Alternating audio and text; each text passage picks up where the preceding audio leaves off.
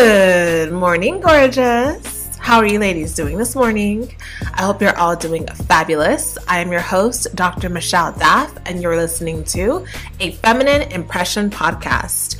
And on today's podcast, we're continuing the live audio from my series, The Esther Anointing, the book written by Michelle McClain Walters, which talks about the life of Esther in the Bible. So I would encourage you to read the book of Esther in the Bible and also purchase this book to be able to follow along. However, you can always just listen in, and I hope that you gain so much from all of these segments. Again, I am going live on my YouTube channel every Monday and Wednesday at 6:30 p.m. Pacific Standard Time. So you can join me live and ask questions and join in the conversation if you've read the book or if you just want to participate that way. But I've uploaded the audio here for those of you who are unable to participate on my YouTube channel.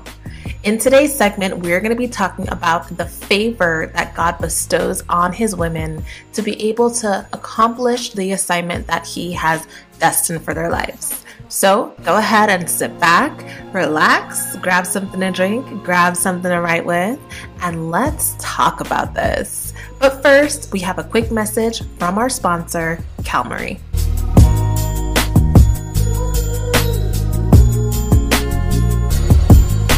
Calmerry was created by a team of experienced entrepreneurs from the US and Europe as their reaction to address challenges caused by the COVID 19 pandemic.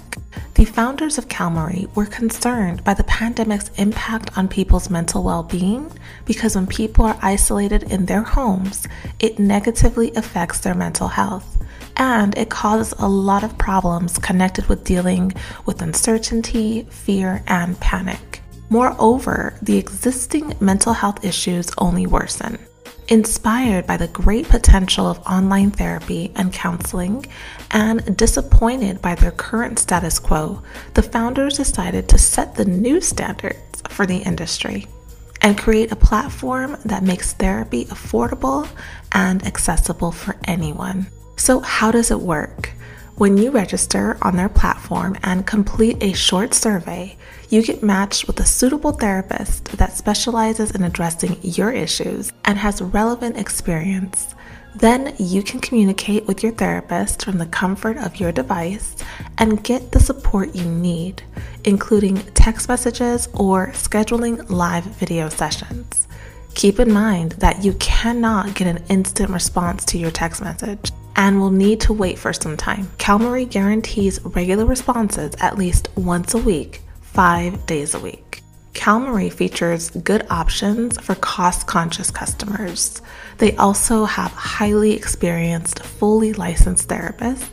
They have a HIPAA compliant platform with live sessions and unlimited text messaging available. Therapists specialize in treating a wide range of mental health issues. They have a responsive and helpful live customer support team, and you can switch therapists for free. For more information and to sign up, please go to https backslash calmerry.com slash try today. I'll also include a link in the description box below and you can click on it and access their page.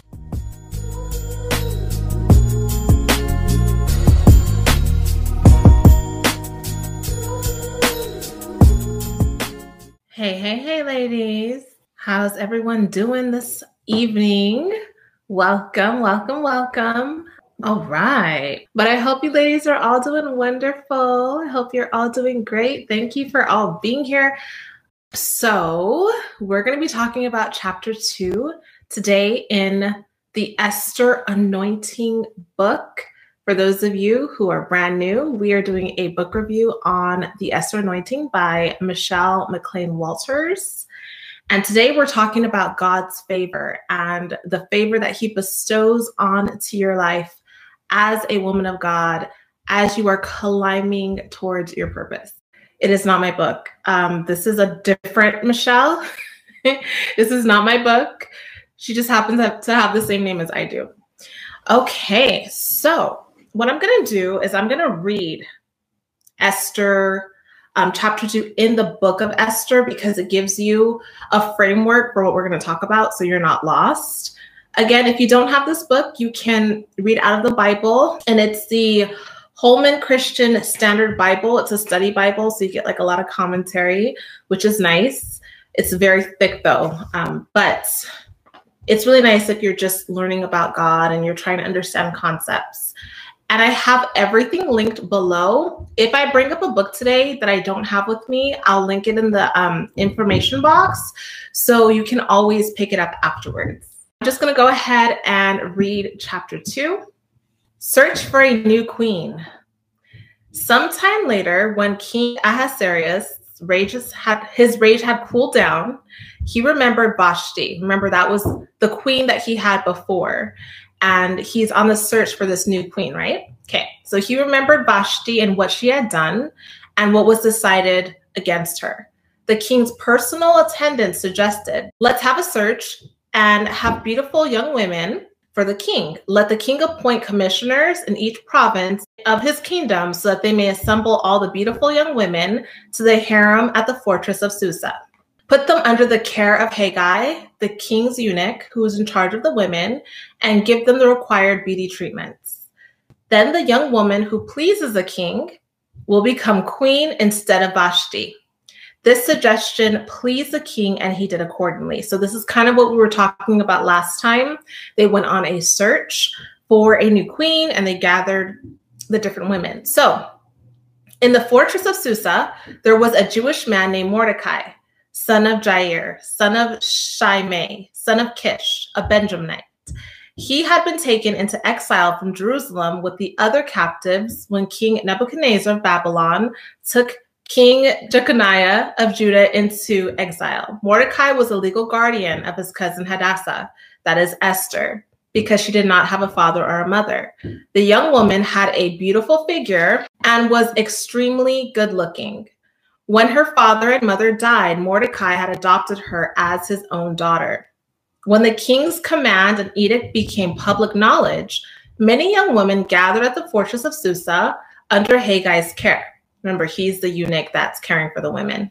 Esther was taken to the palace and placed under the care of Haggai, who was in charge of the women.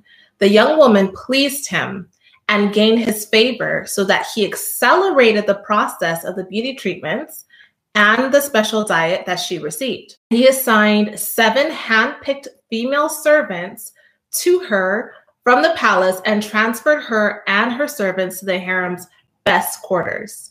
Esther did not reveal her ethnic background or her birthplace because Mordecai had ordered her not to. Every day, okay, every day, Mordecai took a walk in front of the harem's courtyard to learn how Esther was doing and see what was happening to her. During the year before each young woman's turn to go to King Ahasuerus, the harem regulation required her to receive beauty treatments with oil of myrrh for six months, and then with perfumes and cosmetics for another six months. When the young woman would go to the king, she was given whatever she requested to take with her from the harem to the palace. She would go in the evening, and then in the morning, she would return to a second harem under the supervision of Shaashgaz, the king's eunuch in charge of the concubines. She never went to the king again unless he desired her and summoned her by name. Esther was a daughter of Abihail, the uncle Mordecai who had adopted her as his own daughter. When her turn came to go to the king, she did not ask for anything except what Hegai, the king's trusted official in charge of the harem, suggested.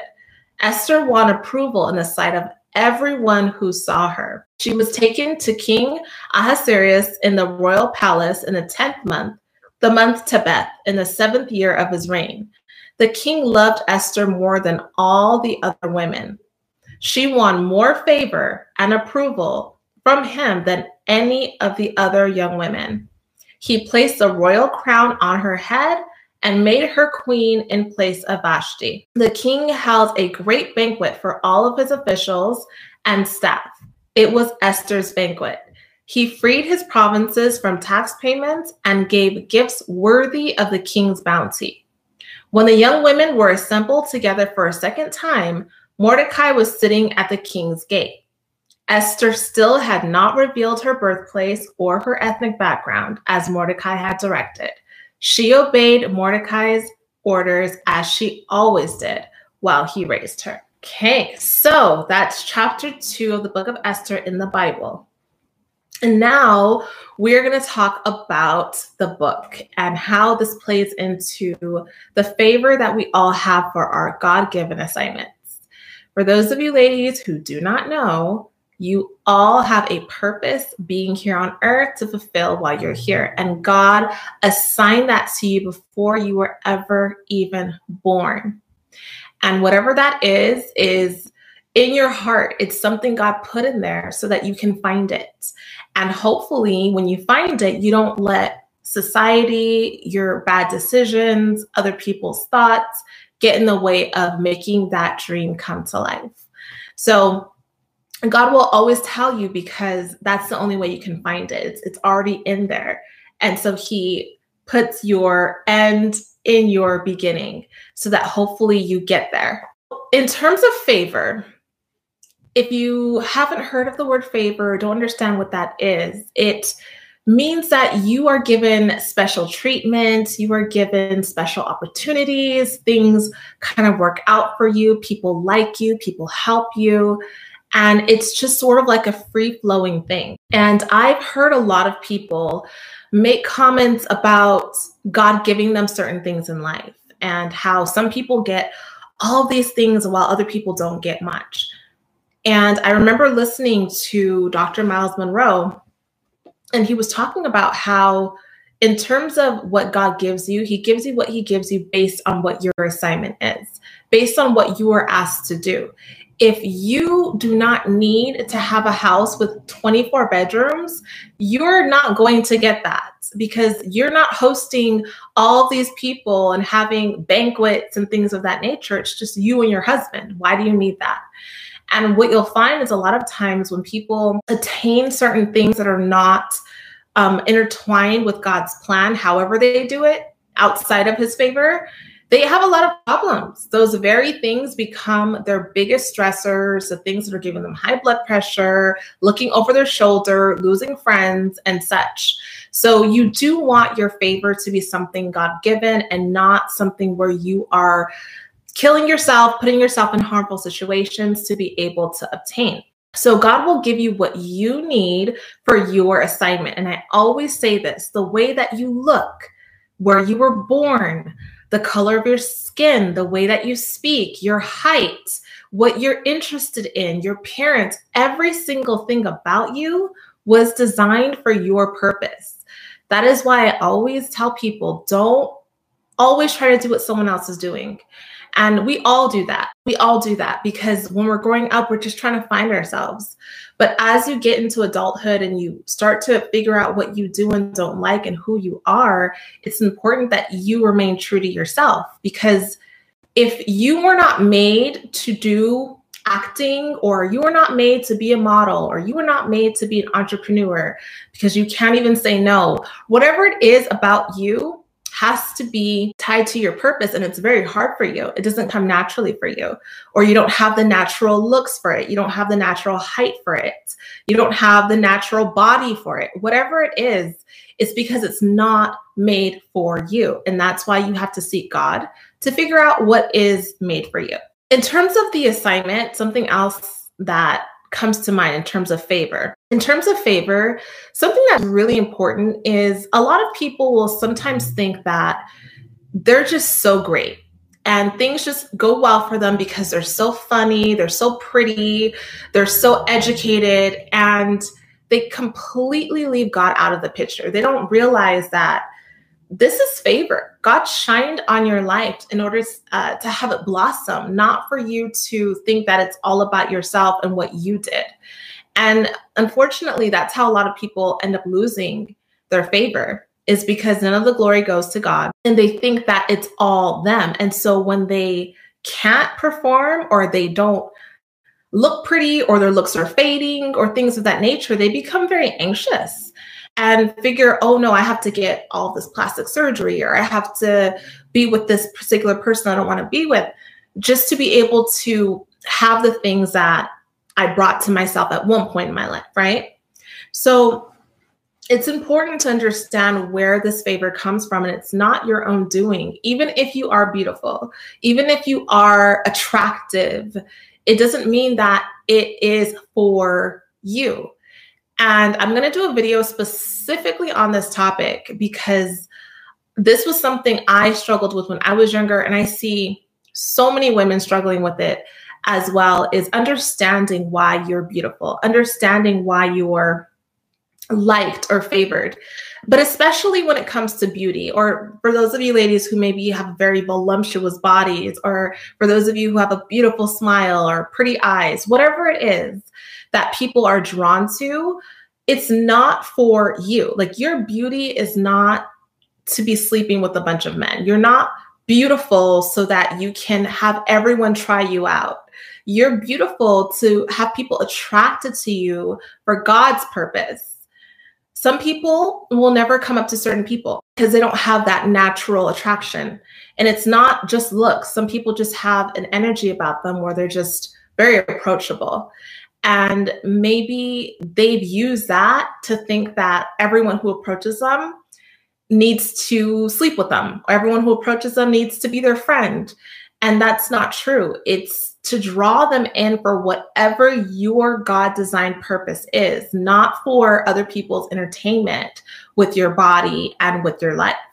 And that is so important for you to understand because if you don't know why you're beautiful, if you don't know why God designed you specifically the way He did, then you're going to give everything away to people who do not deserve it. So I really want you to think about that. Have you ever just thought about why is it that I have these opportunities? Why is it that people just like me? Why is it that I'm just, why did God make me so beautiful? Whatever it is, some people are just completely stunning you see them you're just like wow she's really pretty you know? And some people are very self-absorbed because they just think that they're all that because they look so good while others are very humble and very gentle and very sweet and they just attract everything that they put out. And it can go just not in terms of being beautiful but this also goes with being maybe even wealthy you know you being someone who was born into a very wealthy family is it for you just to buy thousands of Chanel bags and trips to Paris? No, it's not just for that. It's for the glory of God. It's you're not better than anyone because you're more beautiful. You're not better than anyone because you're more rich. You're not better because you're more educated, because you have children, because you have degrees, whatever it is. It's not for you. It's for God's glory. It's for them. So it's a it's a real shift in mentality. I want you to tell me if there's anything that you can think about with your own life in the comment section as to something that stands out for you, something that you know God placed in you that was unique. Maybe people just said you're really easy to talk to. Maybe you're you are very physically attractive. Maybe you have very good singing voice. Maybe you're an amazing cook, just like completely unusually great at cooking. Whatever it is, let me know in the comment section because I want to know. Okay, so another thing before I get into, back into the book that's important about God's favor is understanding that people are going to be jealous of you. This is going to happen, especially if you're someone who is not self absorbed like you really do love people. You really just want to be everyone's friend. You don't understand why people don't like you. You try really hard to be nice to everyone, but you still have people who hate you.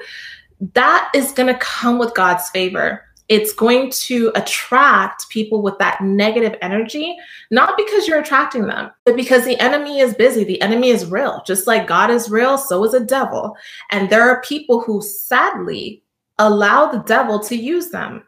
They use them by bullying people. They allow the devil to use them by writing bad things about people on blogs, bad things about people on tabloids, spreading gossip. People allow Satan to use them all the time. And so those people are being used towards you to try to strip you away from that glory that God's put on you. So you have to understand that that comes with a flip side because God's favor is so powerful. It opens so many doors for you. And if you're walking in your purpose, you're going to have resistance from the enemy. And that is not going to be some man in red jumping out of the bushes at you. It's going to be regular people in your life, your friends, your neighbors, your coworkers, your family. It's going to be regular people. It's not going to be some scary demon in the dark. So you have to remember that people allow the enemy to use them. And so you cannot allow bullying or things that have happened to you, especially at a young age, to stop you from loving who you are and accepting who you are. There comes a point in time, if you look around you and you see that all of your friends are jealous of you and you've been lowering yourself this whole time to try to appease them, if you see that your friends are truly not there for you, like they're constantly giving you backhanded compliments. They're making you feel bad for the things that you had no control over, like the way you look.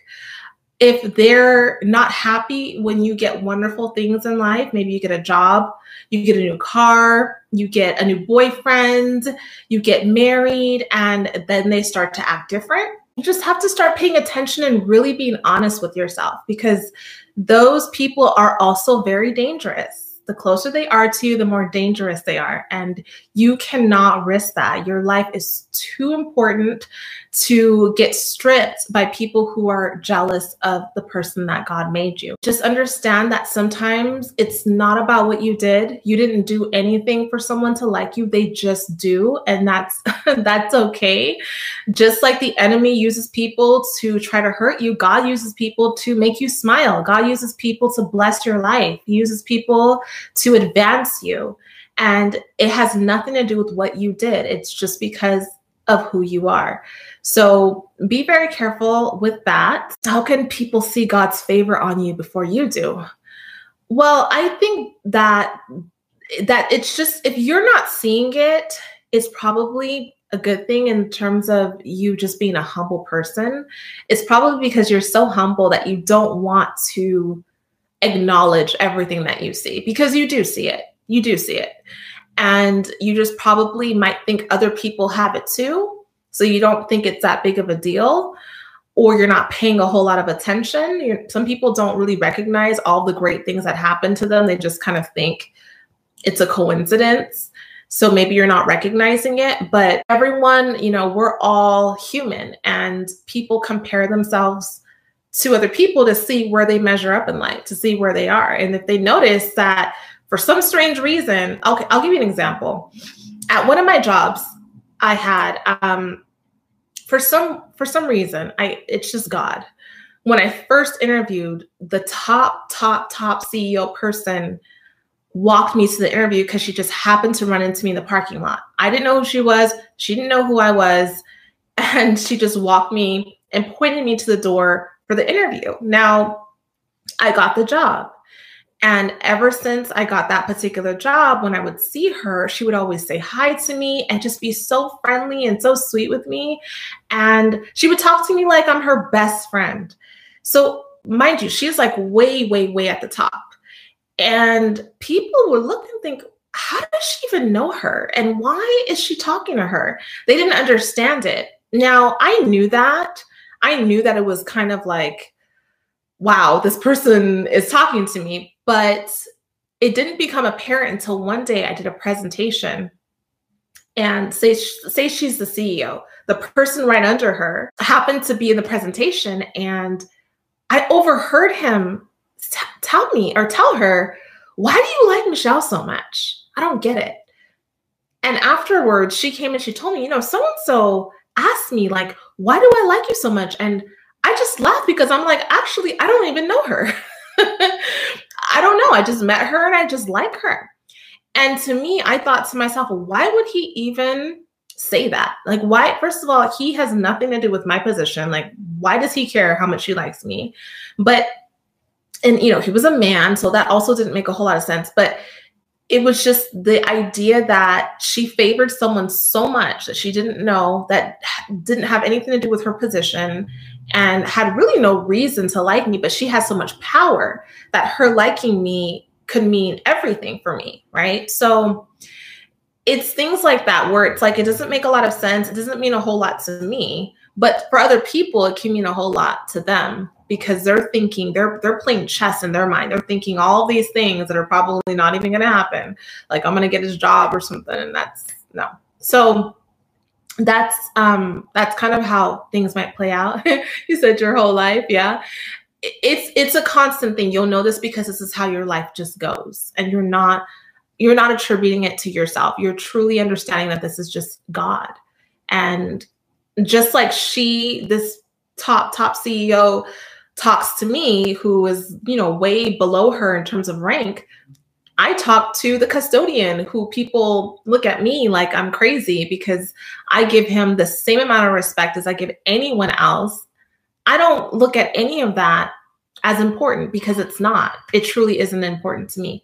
And so, you know, I really believe that God sees the heart and everything that you do, it, it flows back into your life. Will I be posting this? Yes, I will be posting this. Okay, so let's get back to the book. She talks about the idea of winsomeness. Now, I'm just going to read part of what she wrote about the chapter that I read because it's really important. She says, Favor mobilizes others to help us in accomplishing our destiny plans and dreams. When the spirit of favor is upon our lives, it compels people to assist us with our assignment.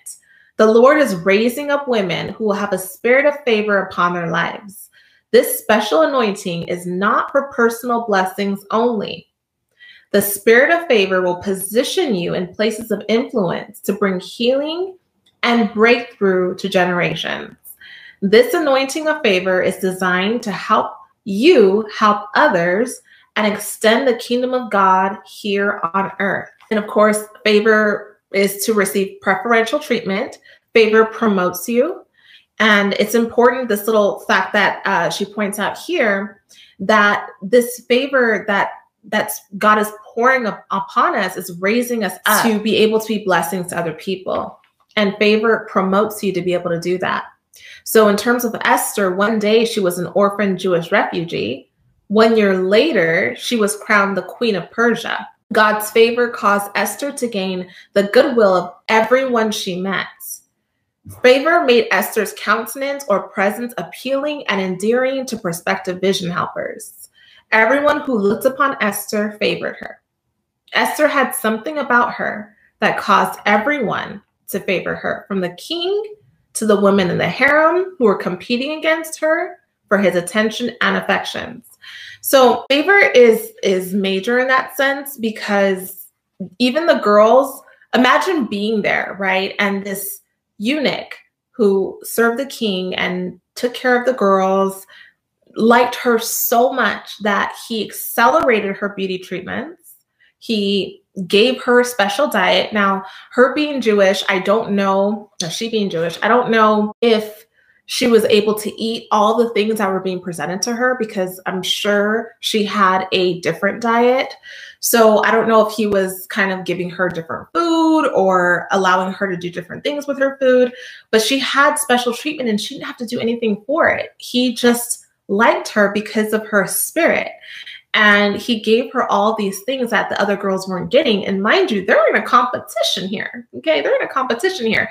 So even the girls liked her even the other women they wanted to be around her and they they also were drawn to her. So for someone who's competing against you to also be drawn to you that is god's favor smiling on your life. And we talked about last week that I'm sure she was nervous and scared, being away from home, not knowing what's going to happen in her life, and having this special treatment, being moved to a special apartment with seven handmaids just for herself. I mean, that is God just smiling on her. And that's what favor does. She says that favor will even cause those in competition with you to encourage you and respect you. Favor is that which moves others to help and encourage you. Without favor, destiny fulfillment can suffer needless delay or abortion. And that is why getting God's favor is so important because when you don't have it, things will take longer you will do everything by yourself, put everything in your own hands. And sometimes it won't happen at all. Things will just stop. because you don't have that extra special blessing upon your life. So she talks about winsomeness in the book, and she defines that from the Webster's Dictionary, what says being pleasant, delightful, attractive in a sweet and engaging way. That is winsomeness, a person who is pleasant, delightful, attractive, and sweet in an engaging way. And I I believe that that's a person who truly draws you in because of their spirit because they truly are a beautiful person on the inside. Now God makes it clear that Esther was very physically attractive. She was beautiful. But, you know, so was Vash, Queen Vashti at the time because it also says that about her. So she definitely probably stood out from her beauty and that is also just God's favor shining on your life. If you're very beautiful, people are going to be more drawn to you because it's unusual for people to be very beautiful. Um, in terms of being beautiful, though, there are certain things, especially in this day and age, I believe anyone can make themselves beautiful with the right hairstyle, makeup, accessories, and of course, your politeness, the way that you carry yourself, the way that you speak all of that, but you cannot deny just straight out beauty. And when you meet someone who's very beautiful and then they're also very sweet and very kind, it's just like most people don't even know what to do because it's so unusual for a person who truly is gorgeous on the outside to be very sweet. We don't really see that often. I believe that all of that is what helped gain her favor. So, having Hegai as someone who favored her, he positioned her to have an advantage over everyone. If you have a special diet, who knows what the other girls were eating? Who knows if he was curating special meals for her to be able to have a certain body type and and just having better sleep, having seven servants to help her with whatever she needed. She was definitely at an advantage. And she was also respected and admired. So she wasn't as stressed. She felt that she had that energy of love around her, and that's important. And it says to desire God's favor to be able to accomplish our assignment. So we want to make sure that we're praying for that. If you feel like, well, I don't really feel like I have God's favor. Maybe you do and you you haven't realized it or maybe it's something that you need to pray for and ask God to be able to bestow it upon your life. There may be things that are blocking you from getting God's favor, but either way, you should pray for everything that you need. Everything that you don't have, pray for it. And God will shine on you. Speaking of shining, on page 23, she says, The Lord is a sun and a shield. He bestows favor and honor, and no good thing does he withhold from us. And that's Psalms, Psalms 84 11. And again, the Lord is a sun and shield. He bestows favor and honor, and no good thing does he withhold from us. That is a promise to stand on.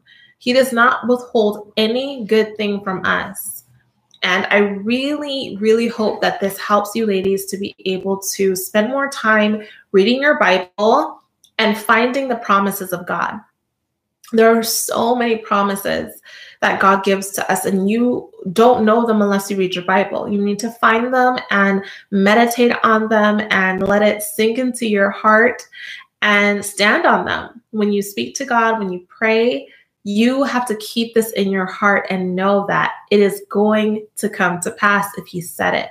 So, what do you need right now in order to fulfill your assignment? That is the question I had for you to write in the comments. What do you think you need right now in your life? What would it take for you to get to the next level? Do you need a mentor? Do you need a book? Do you need well, I don't know. What is it that you need? Do you need a special person to sign off on something?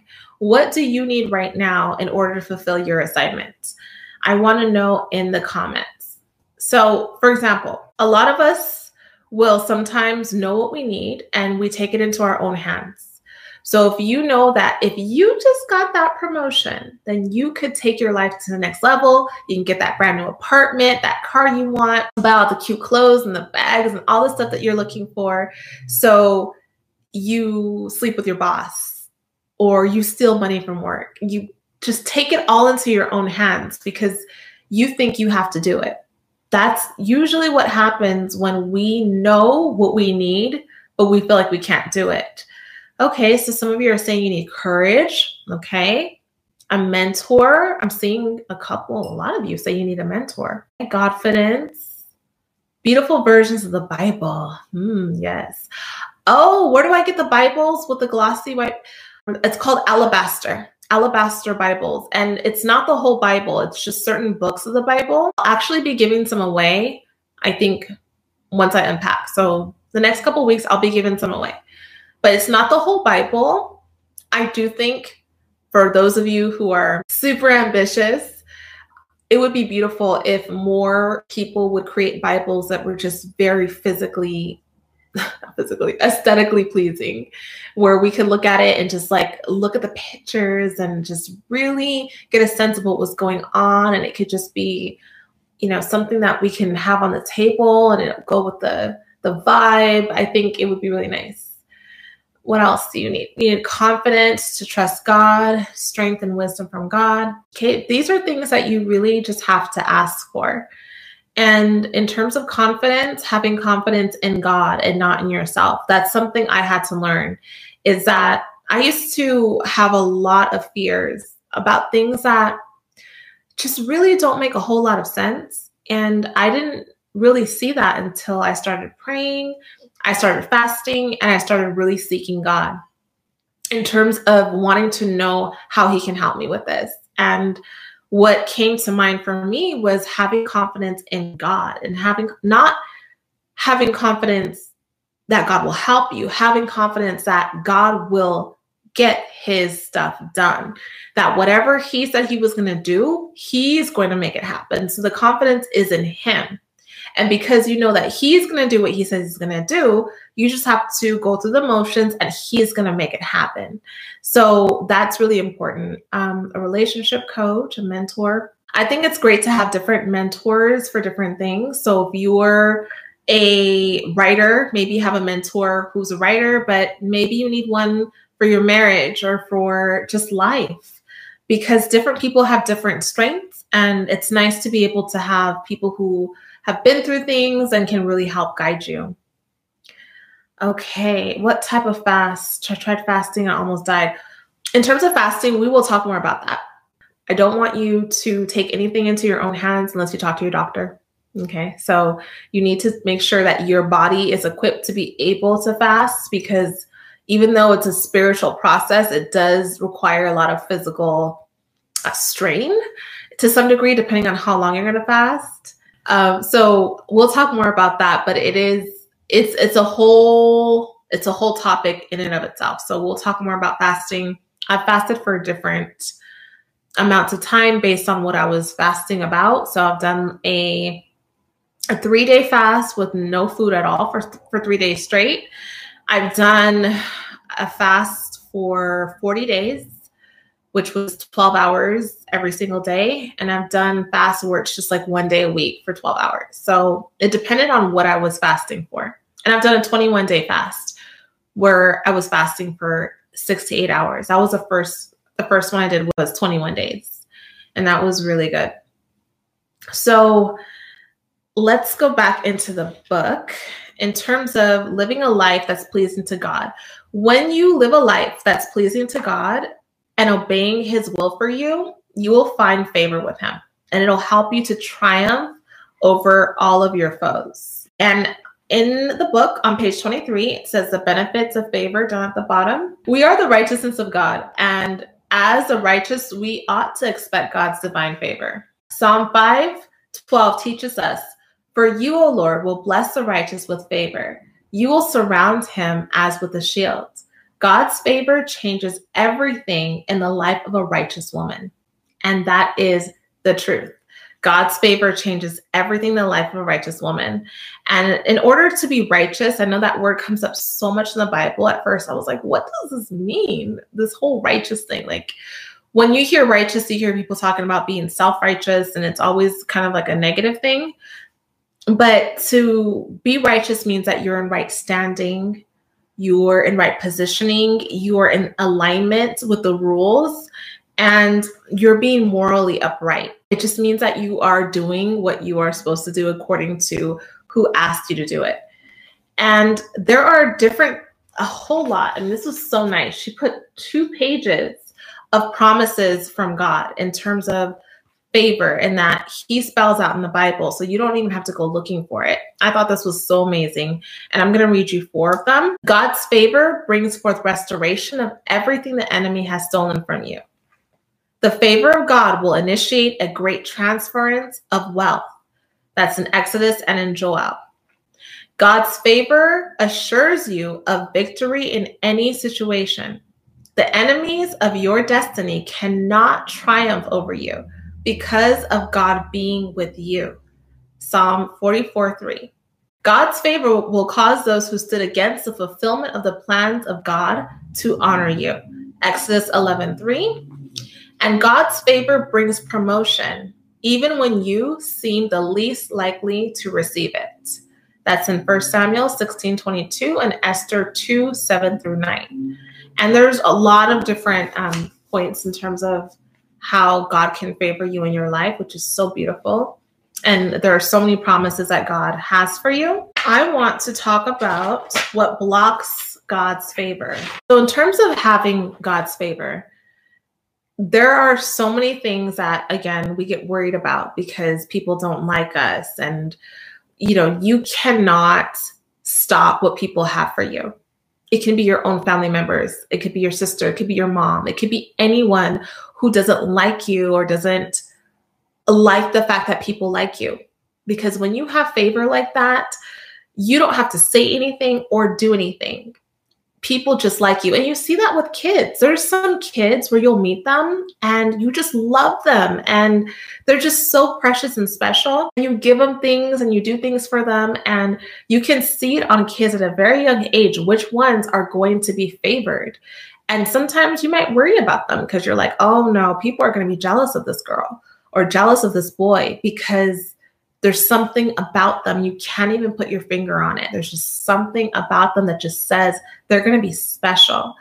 And you have that on you as well. And if you've kind of diluted it or had it stripped from you, I want you to stand back in position because God made you with purpose and He designed you for a reason. He allowed people to come to you for a reason. He allows people to give you things for a reason. He loves you. He sees everything that you do that no one sees. He sees it. And he blesses you through other people. And there's no reason to be ashamed of that. If other people don't like it, if they hate on you, that is part of the journey. But God has promises for you in terms of things that you can stand on and say, I'm still going to win. No one's going to stop this because it's not about me. You're being used by God to fulfill something. It's not about you anyway. And if you make it about you, then you're going to be really hurt when they stop talking to you or they don't want you to win. It's going to hurt because you're human, but you'll get stuck if you don't understand that you're a vessel. And God decided to make this particular vessel look this particular way, have this particular personality, have these particular talents for his glory because he needs you to bring more people back to him. And he knows that people usually listen to people who are beautiful, who are sweet, who are kind. And that's why he made you like that. So you have to stand on that and get back to who you are. People might say, oh, you're too nice. Well, there is a way of being too nice if you're allowing people to cross your boundaries and it's hurting you. But most of the people who are too nice are not really too nice. They're actually just really wonderful people. And this world has become so selfish and self centered that it seems like you're doing too much when you're really just being a kind person. And so God sees all of that. He sees your heart. And those people who are too nice are usually the ones that He really has favor on. So just remember that. Now, in terms of what blocks your favor, the things that get in the way, especially for those people who believe that maybe God doesn't do those things for them and maybe have lost touch with their relationship with God I can tell you, even in my own life, I've I've come across these things and I've come across the people who are close to me who believe that, oh, how come you get that and how come I don't? Or, you know, you're just uh like they put it on you like there's something wrong with you, right? Like there's something bad about you. And it's really their own insecurity. And a lot of times it's also the things that are going on in their life. And they're holding on to this negative narr- narrative and then also doing things in their life that are causing things to get worse for them. So God says that in terms of his favor getting blocked, it's because of sin. Straight up, it's because of sin. And in terms of sin, we're talking about pride, rebellion, rebellion against God's instructions, and disobedience. When we talk about sin, sin is rebellion. And when I say rebellion, it's rebelling against the person that God designed you to be. So if He decided that you, Stephanie, are going to be a woman who is gorgeous, kind, loving, honorable, intelligent, and you're going to be an honest young lady, and you decide to go around lying and stealing and not taking care of yourself and bumming around all the time, treating people bad, that is rebellion against the person that God creates. Like, I didn't create, what is this? What is this? Why is she going against my design? That is rebellion. You are going against God's instructions, directions, and his creation of you. So, um, and disobedience, just disobeying the things he's asked you not to do. But pride is the one where most people really get stuck in. And that is feeling like you are above, you are too good for. You don't need God, you don't need this, you don't need people, you don't need anything. Like you can do things on your own. You don't have to listen to feedback, you don't have to follow rules. And pride, God says that He resists the proud, but He gives favor to the humble. So we know that God loves humility. He loves people who don't brag about what they have, aren't conceited, aren't all about themselves, don't believe that, oh, okay, well, I'll listen to everything, but in terms of God, I don't care about that. Like, I'm not, I don't need that, or I don't want to, I don't want to think about that. I will be fine by myself. And just shutting him out in that way. In terms of what it means to be proud, a proud person is to have an inflated sense of self. Okay. And that could be your looks, your accomplishments, it people have it based on different things. Okay, some people are just proud because they have super long eyelashes or their skin is light. And I'm not even talking about a black person. I'm talking about someone who may be Hispanic and their skin is white as snow and they think because their skin is white and their eyes are green that they're better than their Hispanic sister who has dark skin. And they truly believe that. It can so it can be looks, it can be accomplishments. Maybe you own three businesses and you're an entrepreneur, you're a multimillionaire, or you're highly educated, you're a physician. And so you look down on other people, or you think that you're above certain things because of what you have. So, God, I, I've seen probably the most scriptures in terms of the people God just mm, is really not trying to deal with are people who are proud. Because when you're proud, you're not willing to humble yourself. And that is how you get God's favor is when you can humble yourself and say, I need you. I can't do it. I can't figure it out. Especially when it comes to sin. Like it could be for anything, but especially when it comes to sin. So if you know you're struggling with vaping. You're vaping every single night before you go to sleep. You're vaping when you're on a date. You're vaping before you go out to work. You're vaping all the time. And you get to a point where you're like, okay, I probably shouldn't be doing this so much. I want to stop, but I know I can't stop. And I really want to stop, but I know I can't. I need help, but I don't want to pray about it because I don't really need that much help. I don't really need God's help. Um, or I don't need people's help. I don't need people telling me what I should and shouldn't be doing. I don't need anyone. I'm just going to figure it out by myself. You're resisting. You're resisting God. You're resisting help, and you're still suffering. You're still struggling. So, a lot of people think that they don't need certain things even when they're struggling. They figure eventually, or it's not that bad. It'll it'll go away on its own. Also, having arrogance in Psalms 10:4, it says, In his pride, the wicked man does not seek him. In all his thoughts, there is no room for God. And God calls this person wicked. Okay. In his pride, the wicked man does not seek him. In all his thoughts, there is no room for God. At some point in time, whatever you're doing, everything you're doing, God always should be involved. And you should always be seeking Him to help you. That is called humbling yourself. God specifically says, He says it in Matthew 23 12, if you don't humble yourself, He will humble you. And no one likes being humbled by God because when God humbles you, it is going to be painful, dramatic.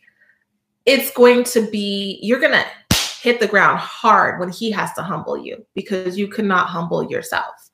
And it's also embarrassing if you get humbled in a way where you put yourself on this huge pedestal thinking that you're perfect and then God allows your shame to be widespread where everyone finds out, it's embarrassing and it's painful. So you don't want to have God humble you, but He says He will humble you if you do not humble yourself. And we have seen it with so many people. It is much better to be able to have God's love and His favor than for Him to believe that you're wicked and He has to humble you. So when you humble yourself to God, you receive God's favor again. And some ways that you can humble yourself if you're someone who feels like, okay, well, you know, that kind of sounds like me. I have some work to do. I could I could be better. I could do a little bit better. Then you can seek him. That's all he wants. God loves you. He is a God of love. He is love. It's not like he has love. He is what love is. So there will never be a time where God's going to be upset that you took this long to come back. He's just like, finally, thank you. I'm so happy you're here. I love you so much. And He always shows you how much He loves you if you seek Him. So you can seek Him by fasting. That's the, the best way in terms of humbling yourself. When you humble yourself through fasting, it means that you are choosing to stop doing something you enjoy doing and spending that time with God instead. So, uh, fasting really should be done with food. But some people will say, okay, I'm going to fast from Instagram. Fine. During that time, you're fasting from Instagram, you should be spending it reading the Bible, praying, and seeking God but you're humbling yourself and saying that I am choosing not to do what gratifies me. I'm choosing to give that time up, that joy up to spend time seeking you. So that's what humbling yourself means. And when you humble yourself in that way, because God loves you so much and through Jesus understands like how hard it is, you are always blessed in a very beautiful public way when you fast. Um, and also, you can obviously praying, that's humbling yourself by actually praying. And that's why I notice, it's not why, but I do notice that there is such a huge gap in terms of men and women when it comes to prayer. Women are able to get themselves to a point where they do humble themselves faster than men are. It takes a lot for a man to put his pride down and say, I'm going to seek God you know, it's like men almost seem like they're like the king of their own lives. Like they don't need God. They don't need they don't need someone above them to seek and to come to and to answer to. And not all men, but I do see a huge difference in terms of how long it takes. A lot of times men are the ones that usually get humbled and then they come back, right? But when I go to church, and every church I've been to, I've always seen so many more women. And many of these women are married, and their husbands don't come to church and they don't pray with them or actively seek God with them. So it's important that we understand that in order to truly have that humble spirit, we need to have a posture of obedience and prayer. And of course, sacrificing through fasting.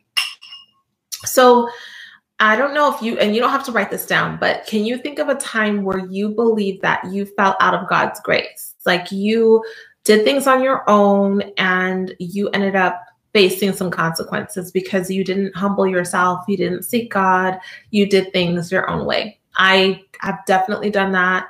And I have paid some serious consequences in my life. serious consequences. They could have been worse. God is great because they definitely could have been so much worse, but I have had to humble myself many times in terms of seeking God. And um, so, yeah, you don't have to write it, but I do want you to think about that because it is important. Okay, so I'm just going to read some declarations. She has some stories in here, and they're really great. And then she has some declarations that you can say to put yourself in a position of favor for your assignments. Remember, everything that God gives you is for your assignment. And if you don't remember anything else I say tonight, remember this everything God gives you is for your assignment, including your husband, your children. Everything that God gives you is on a loan to you. It's on a loan to you. It's not yours to be abusing and manipulating and hurting and, you know, not valuing. Everything God gave you, if, if, it came from God, it is on a loan to you and you need to take good care of it, including your body, your health, okay, your children, your husband, all, all of the family members you have, everyone is given to you, every job, every opportunity is on a loan. So while you are here, this is what He has given you to be able to carry out your assignment and enjoy your life. But remember that it's not just for you. So, some declarations and prayers to activate the favor of God on your assignment. I'm just going to read a couple of them because there are a number of them. So, I proclaim that this is a year of the favor of the Lord. This is a set time for the favor of the Lord to be manifested in my life. The time is now. I receive preferential treatment, goodwill, and advantages towards success in every area in my life. I'll read that again. I receive preferential treatment, goodwill, and advantages towards success in every area of my life. I have favor with everyone assigned to my destiny. The Lord is a sun and a shield. He bestows favor and honor, and no good thing does he withhold from me. And say it like you mean it. The Lord is a sun and shield. He bestows favor and honor, and no good thing does he withhold from me.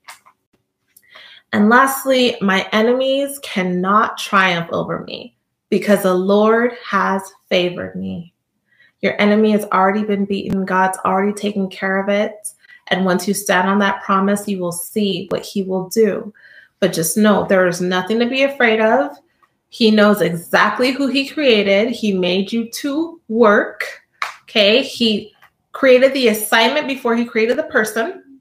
Okay, you have to think of what you need before you create an invention, right? If you need something to straighten out your clothes because they're always wrinkled and you just wish they could be straight, you will design an iron or a steamer to be able to make it happen. But first, you have to think of what do I need? So your assignment is put inside of you. And then he created you, but he created you to work. So he knows you're going to work exactly the way he designed you. But you have to say yes. You have to stand on that that promise, stand in his favor, accept his favor, and know that it's not just for you, it's for the world.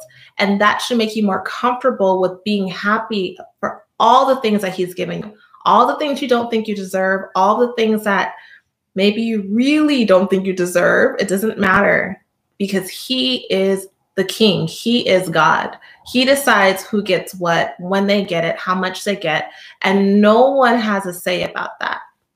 Okay. He loves you all the same.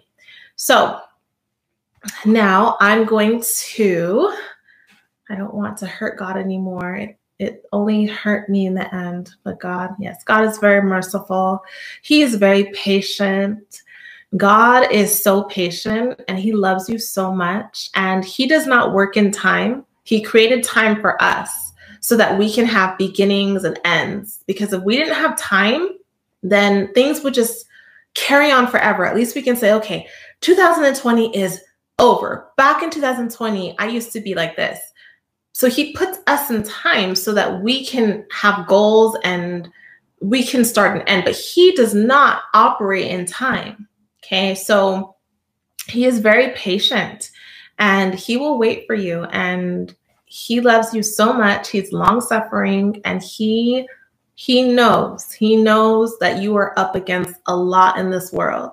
He is very loving. He loves you so so much and he just wants you to come back. That's all he wants you to do is just come back. So, we're going to go ahead and read this prayer and then I'll answer any questions. Okay. So, for those of you who want to pray, just go ahead and close your eyes and just take a second and just try and get in God's presence and just just feel your heart in your mind let it all just kind of come into one lord my prayer to you is for a time of favor in your abundant faithful love god answer me with your sure mercies Lord, grant me favor in every situation assigned to restrict my purpose and hinder my advancement. Lord, cause every wicked device to be broken, but by your goodness I obtain favor. Lord, I thank you for favor to complete my assignment on this earth. You are connecting me with key people who will unlock and advance your purpose in my life. Lord, let my life carry the fragrance of your favor. Lord, you are my sun and shield. You bestow upon me favor and honor. There is no good thing withheld from me. Lord, I thank you for supernatural increase and promotion. Let your presence and your care preserve and protect me. In Jesus' name, I pray. Amen. Amen and amen. All right, ladies. So that was chapter two on favor for your assignment. And I hope that encouraged you to be able to stand tall in your favor. Thank God for your favor. Thank God for making you the way He made you and get back to being the woman that you were created to be, not the woman that this world has pushed you to become because of their jealousy, because of their insecurities, and because of their wickedness. You are God's baby girl. You are the daughter of the king because God is a king and you are his daughter. And it's time for you to start living like the woman he created you to be. So I'll be on here for another 30 minutes, just answering questions.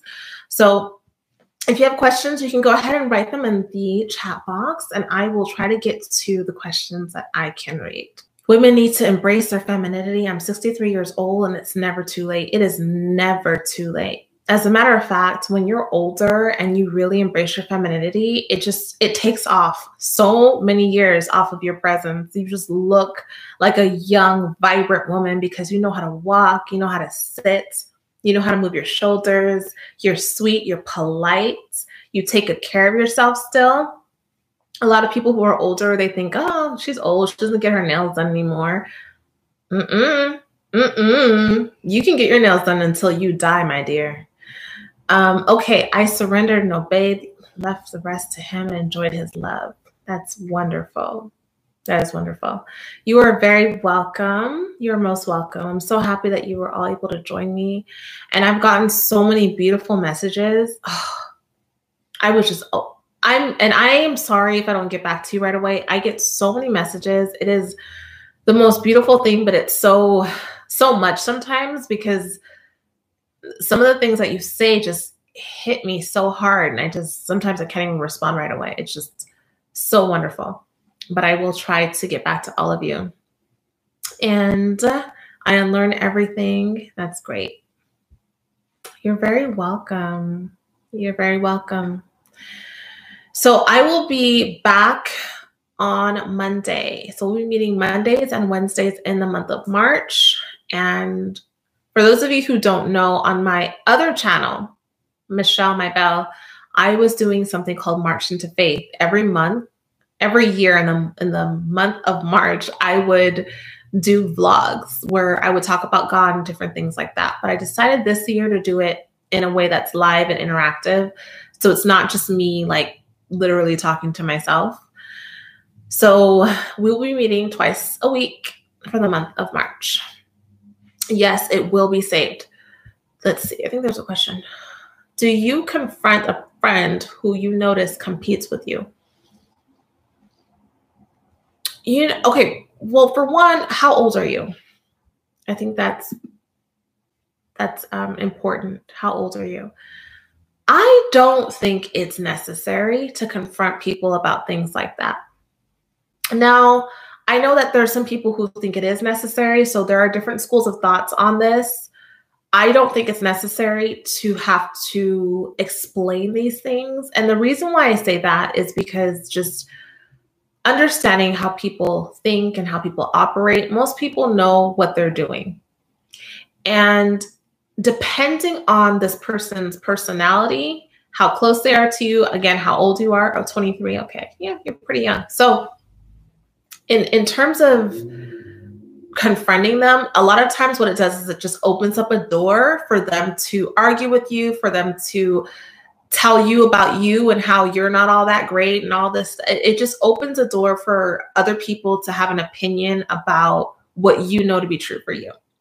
Because either they're going to apologize and stop, which is highly unlikely, or they're going to just get upset with you and it's just going to cause a lot of friction. I would just slowly pull back from that person. You don't need people like that in your life. And unfortunately, it's one of those things sometimes where you can't quite put your finger on it.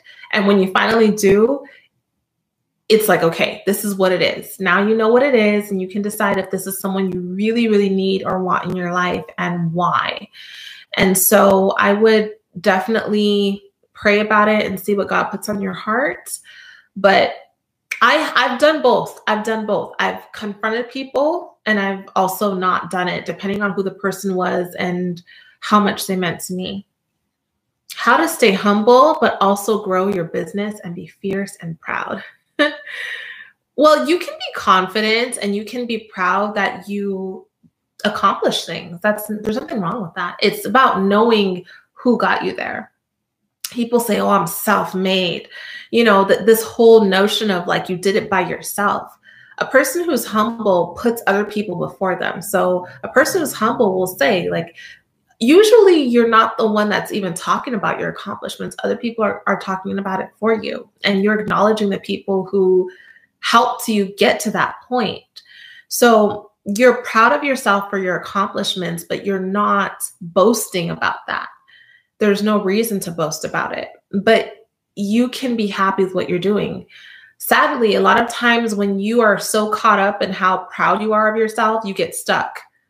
And you're so proud that you're not even able to make new accomplishments. You're not able to really get all that God has for you because you're, you know, taking too long cheering yourself up about whatever you did. So there's a time for that, but you really shouldn't stay in that because um, people will people will know, especially as your business grows. People will see it, but definitely be proud of yourself for getting there, and be thankful to God that He allowed you to have everything that you have.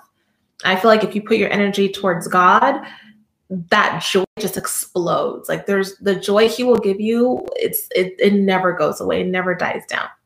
How do you deal with aloneness that comes with favor and success? you try to surround yourself with people who are like you, who have certain things that you have. And and this goes for every category of life. It it's too bad that it has to be that way. And it's not to say that you can't be kind and sweet to everyone because you should be. But in terms of your inner circle, it should be people who truly are able to identify with the things that you go through, who aren't going to be hating on you, who aren't going to be jealous of you. And it's hard for me to say, I'm telling you, this is a really hard topic for me to talk about because it goes against my nature.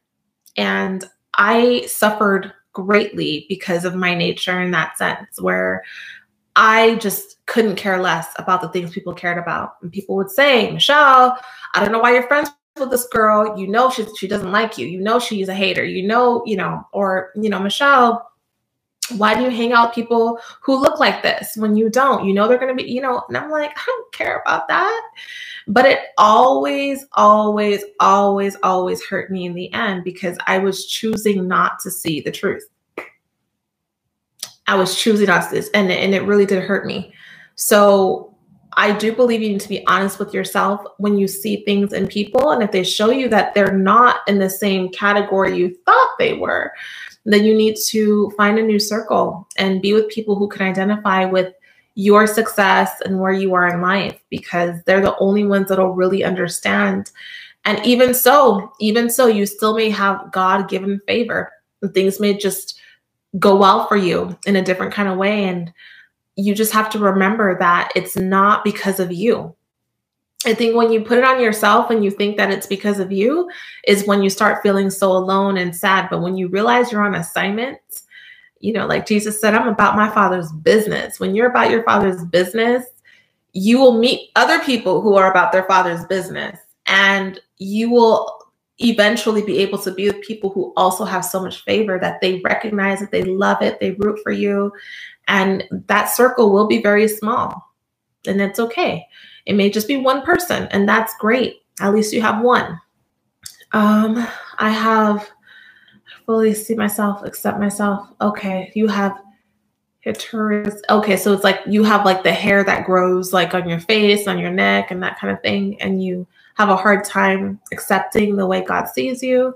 How can you be more confident? Well, in that in those cases, it's really just about not making things a bigger deal than they really are everyone's going to have different things that they're going to have to deal with. I mean, you know, on my channel, that's something that I've dealt with for a long time. and it really comes down to saying, okay, this is what it is it's hair. I'm going to cut it. I'm going to shave it. I'm going to get laser if I can. Whatever it is, like it is just hair. And if you are so um, overwhelmed with it, that you can't contain like you can't take care of it then i can see it being a problem.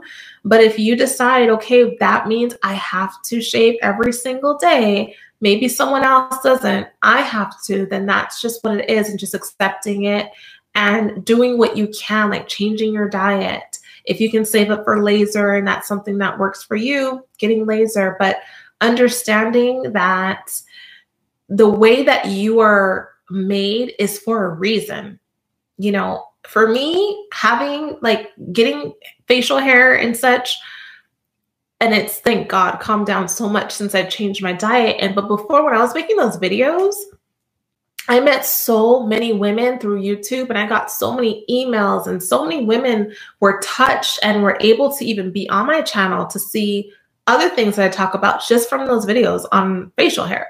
Like that problem for me drew so many people to my life. And to me, it's like, yeah, God used that. It wasn't, ple- it's not pleasant. I don't like it, but God uses it to draw people to me. Even if someone, and this is not hap- this is not happen in a store, but I remember it did happen in Ghana in um, when I was out in the village.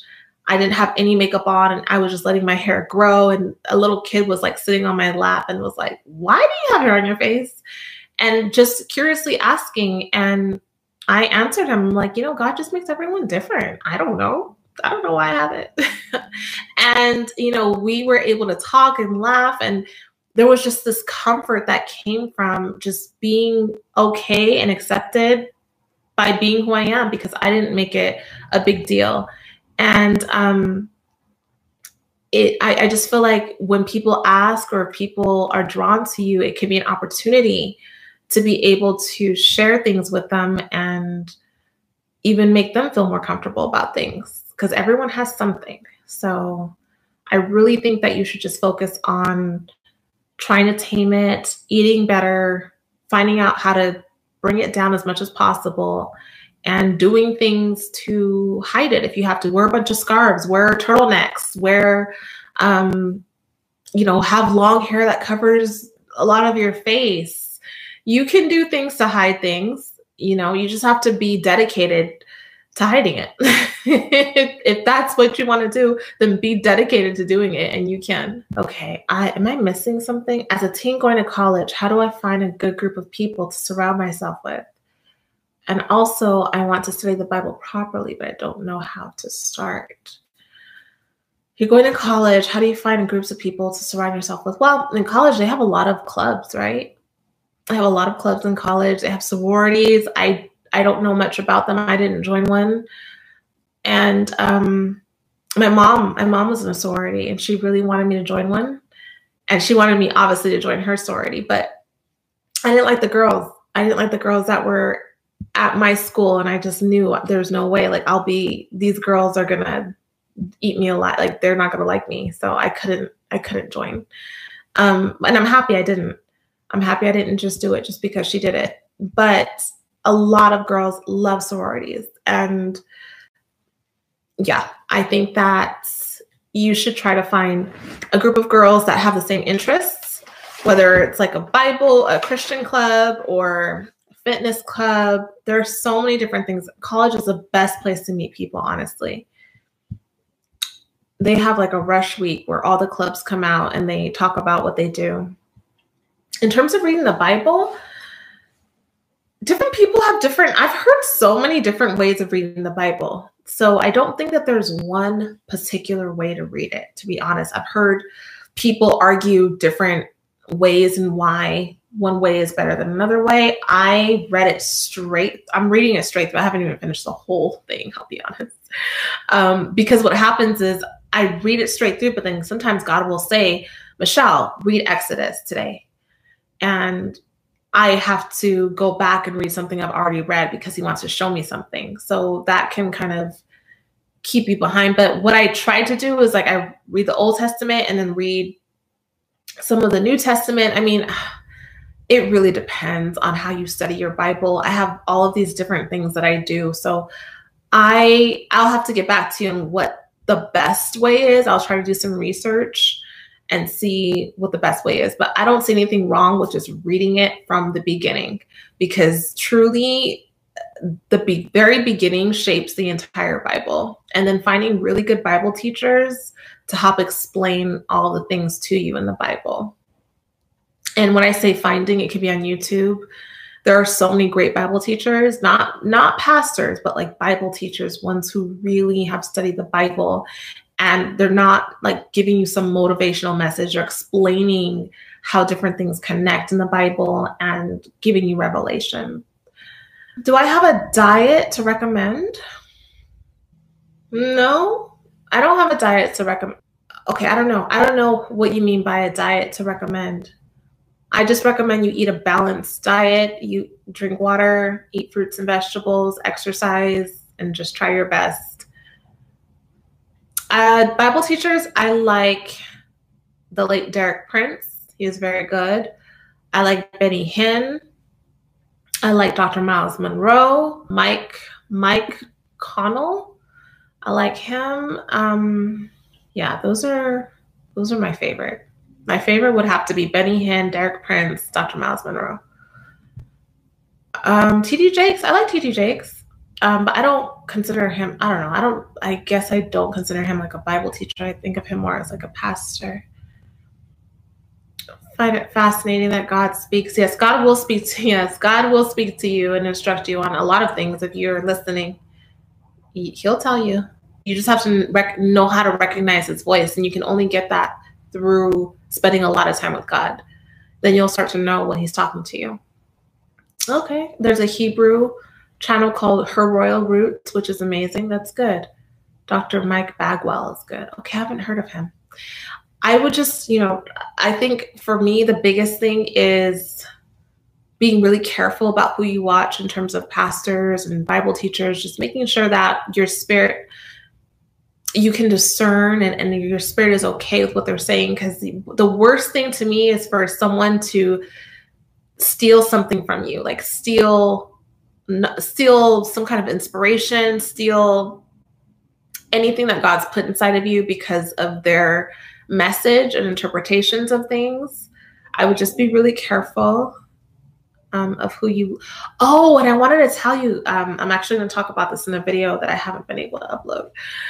And it's the show The Chosen. For those of you who have not watched that show, oh my goodness, it is so good.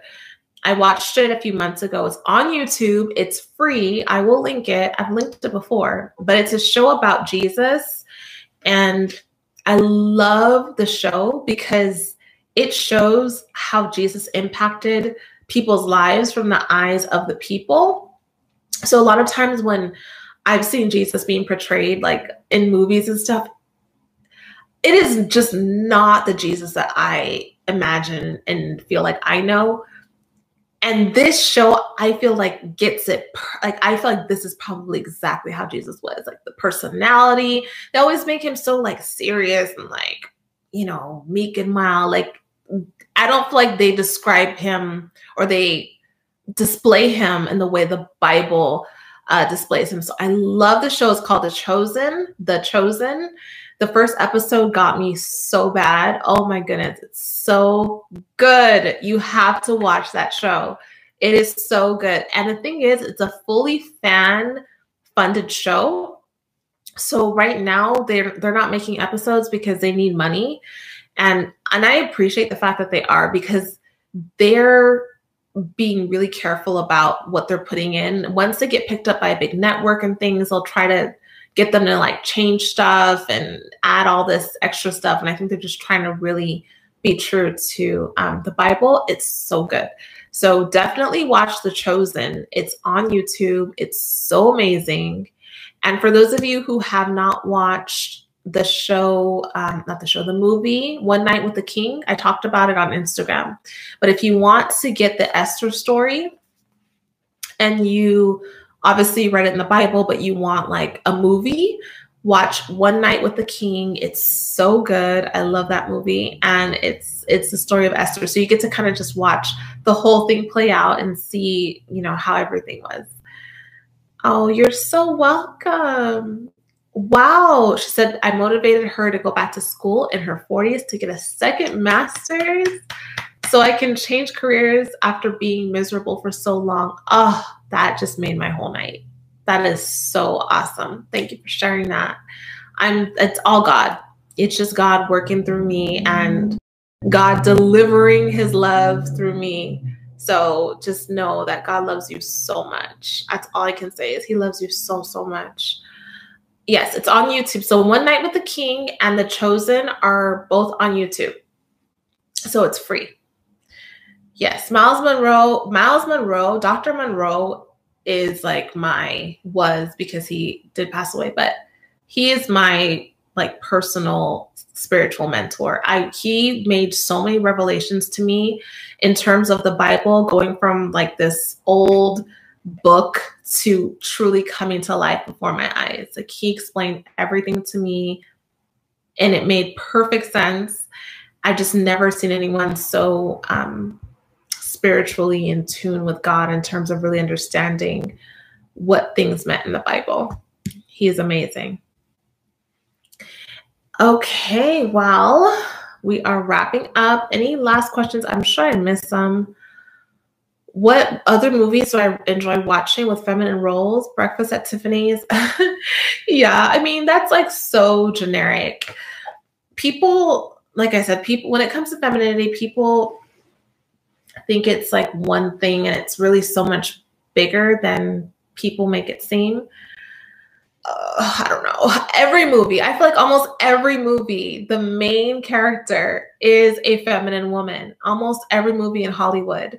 I would recommend watching. What I like to do is I like to watch older, like shows, shows that were done in the 70s, where, especially where Black women were feminine. Black women have changed so much in terms of like the way we act in terms of being more aggressive. And I really blame a lot of it on hip hop, to be honest, hip hop culture and and influencers making it more um, attractive to the younger generation because it's sad.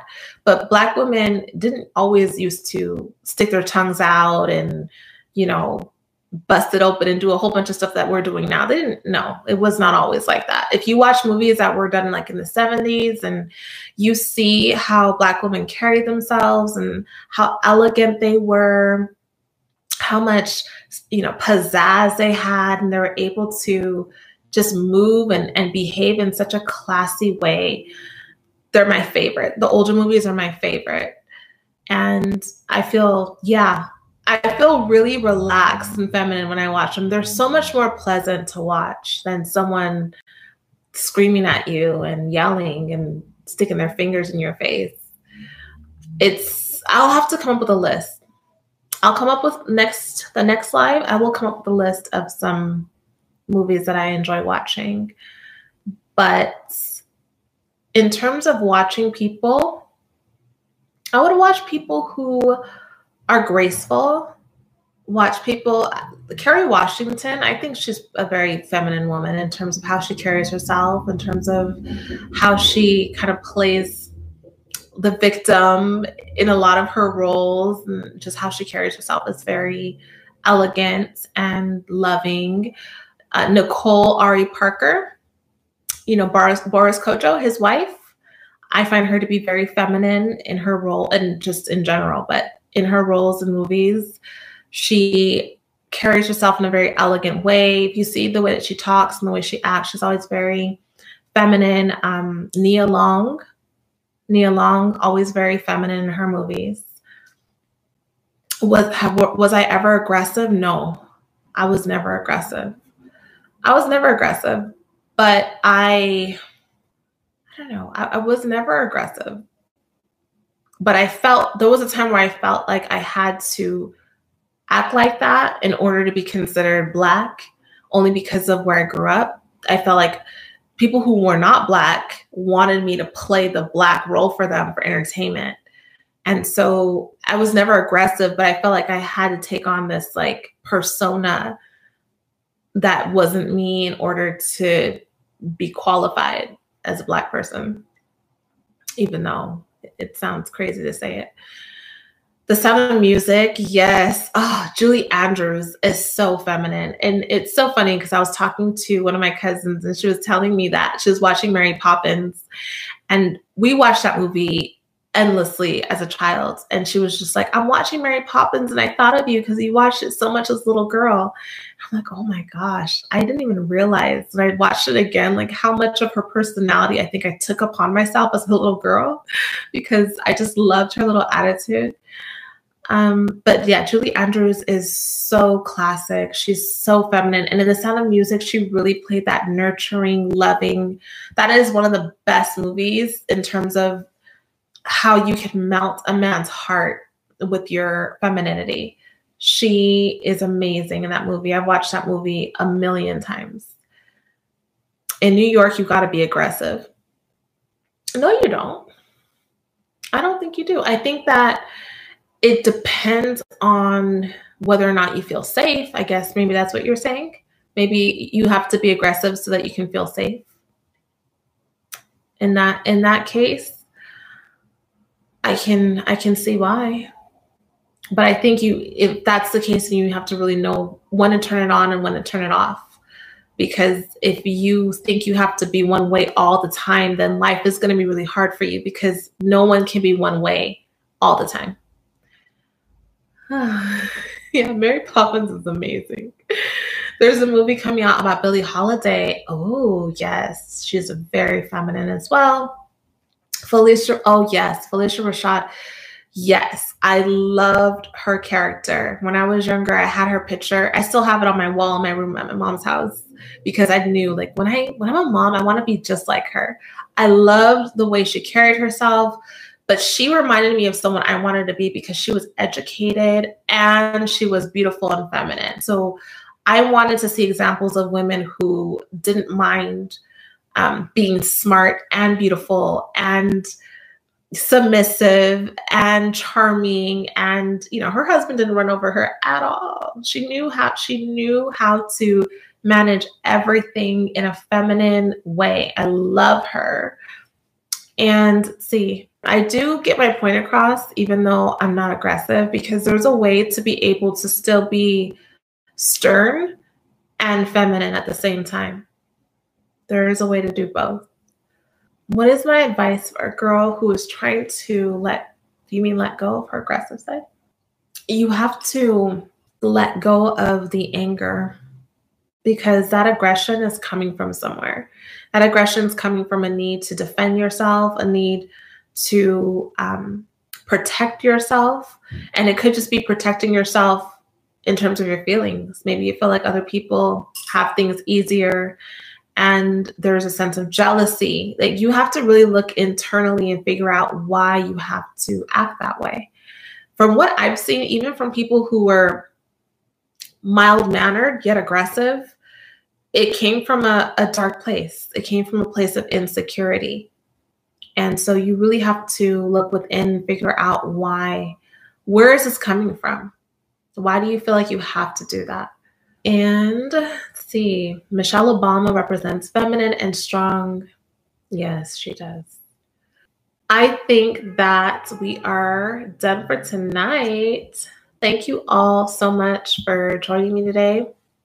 Thank you to all of you who are watching who didn't get to make the live and you're watching this after. Do I have any tips for women dating at 40? Can I make a video about it, please? Okay, well, it's a different ball game if you're dating at 40. So yeah, there are different things that you have to consider, but I can definitely talk about it. I do know that there's a video, I, I've seen a video on my timeline from, and I've never watched this video, so I can't recommend him. I don't know what his content is like, so I can't like tell you you should watch this person. But I did see a video on my timeline from a man. His name was RC Blakes, and he had a video that said dating over 40.